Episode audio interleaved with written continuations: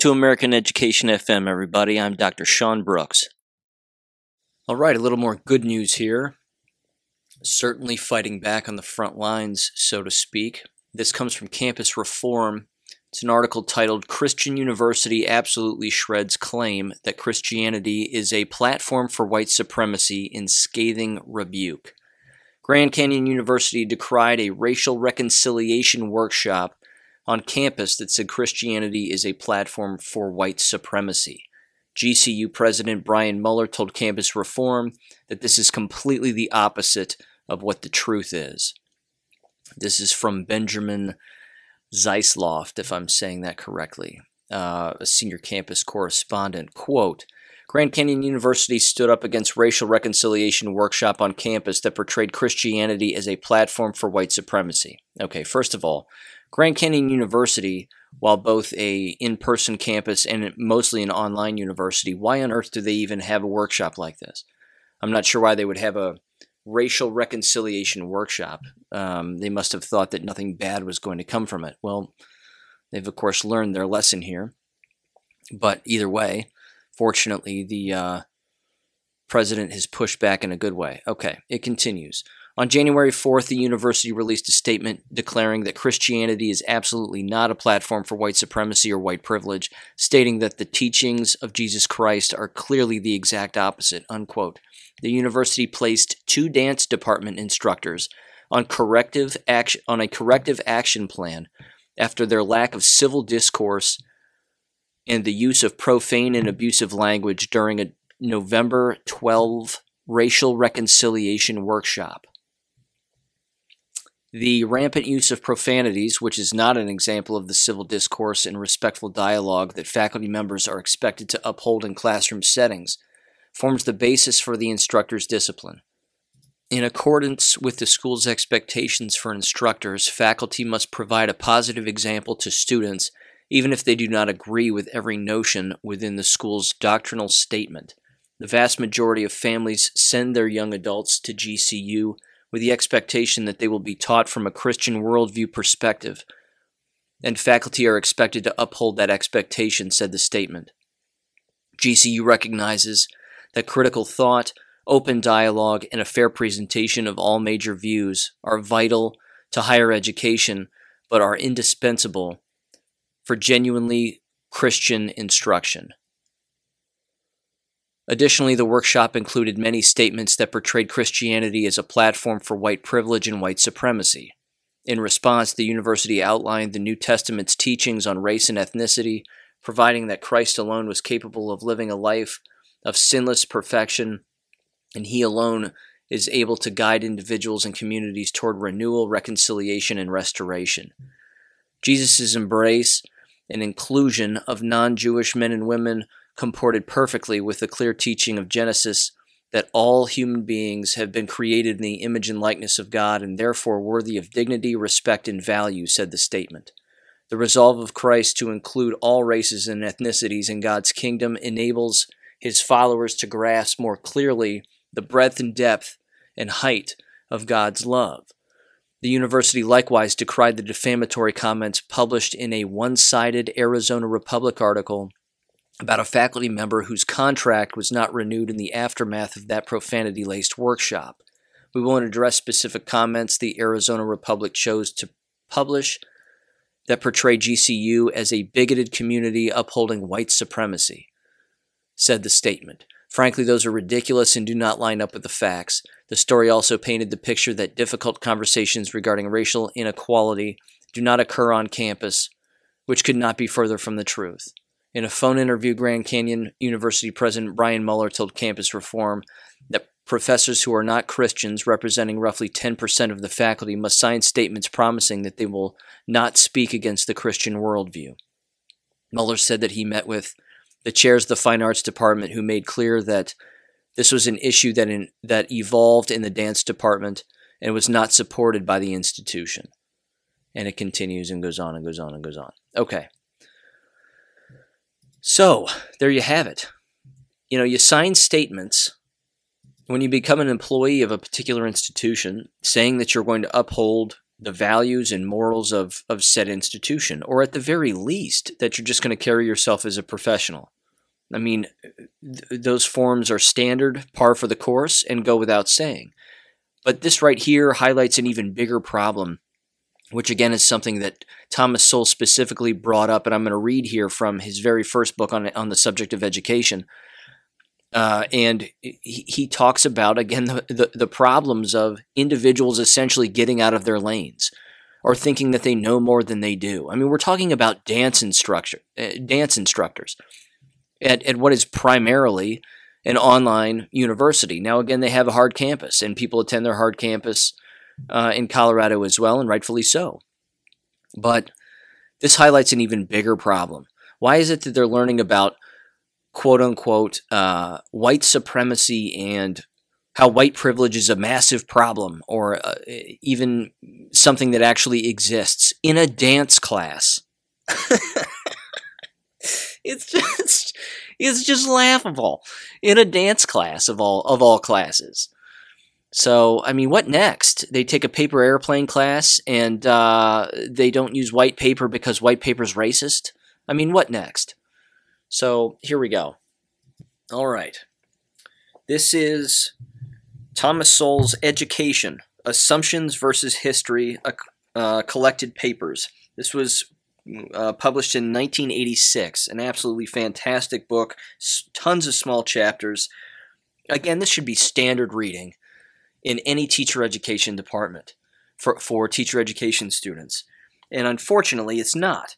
Um, but I would I would I would use this book without a doubt. Okay, let's see. Uh, page one twenty seven. It's tit- uh, the chapter is titled "The Intellect of the Intellectuals." All right, here we go. One of the quote, one of the most disturbing developments of the 1960s was the rise of the anti-intellectualism among intellectuals. Relevant and irrelevant became magic words that superseded logic or facts. Social was another incarnation that put various schemes, innovations above discussion and made objections or questions about them seem petty, mean, or dirty. Socially relevant, quote unquote, was a double whammy. One would as soon stand in the path of an express train as opposed to something that was socially relevant. Whether or not there was any evidence that it did any good, or considerable evidence that it did harm, or violated basic principles of logic. Questions of fact became questions of intent. Even the most devastating facts could be countered by asking where you were coming from. Was this phenomenon a phase, like adolescent acne, or is it a permanent disfiguration, or perhaps even a growing cancer on the intellectual life in general and the academic world in particular? The trends are by no means clear as yet.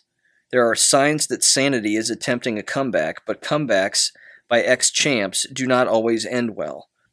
And it is too early to tell if the 1960s are decisively over in academe.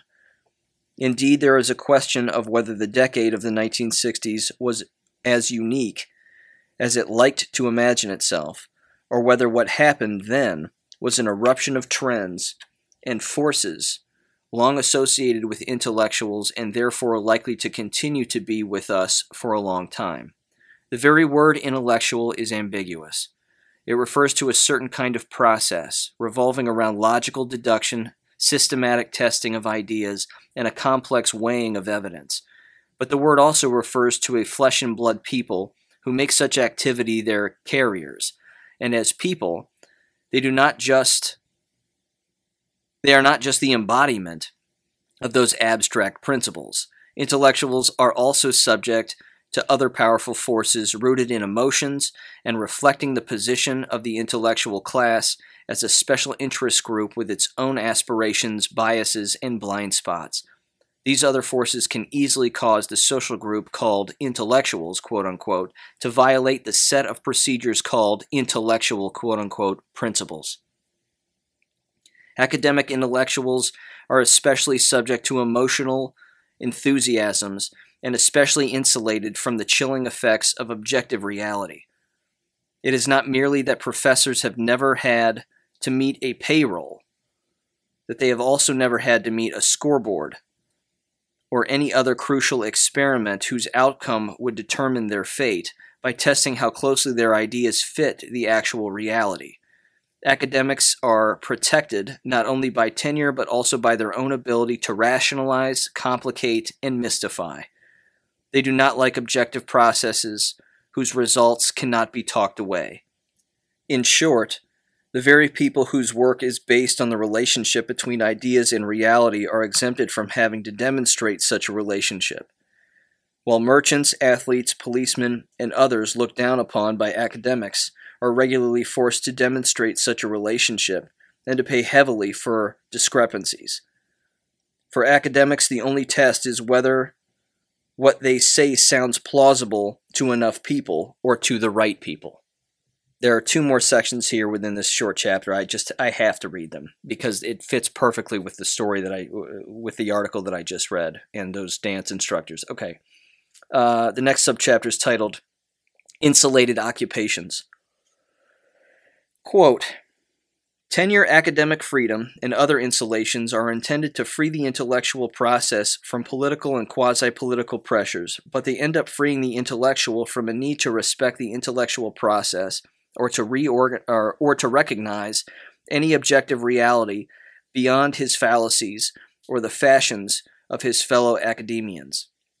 Worse, like other insulated occupations, the civil service, for example, Academic life attracts more than its share of those fearful of personal risk and ready to exchange individual responsibility for an, insur- for an assured future. For such academics, there is even a safe a safety valve of being able to aim defiant rhetoric at the establishment, quote unquote, provided it is the kind of defiant rhetoric approved by their peers and in tune with changing fashions. Unquote. Last section. Sanctimonious pomposity. Finally, in spite of all the sanctimonious pomposity that is as much a hallmark of academic life as the cap and gown, academics are a special interest group. Their special interest is to get their production costs paid for by other people, notably the taxpayers, and to give their product a good image so that it will so that it will sell. Whether their product actually helps the consumer afterwards is secondary at best. We understand these simple facts of life when it comes to soup manufacturers, used car dealers, and circus barkers. But when the president of the university goes on television to claim that his product will cure a range of illness or ills previously covered only by snake oil, he is regarded as a statesman statesman-like lover of mankind, and his message is considered a public service announcement rather than advertising. The academic world is one of the most effective special interest groups precisely because it does not think for itself in those terms. Its words have the ring of sincerity when it turns every form of social malaise into a reason why its members should receive more money and power. Racial strife becomes a reason for academics to conduct a thousand social experiments leading to a million articles, reports, PhD theses, etc costing billions of tax dollars.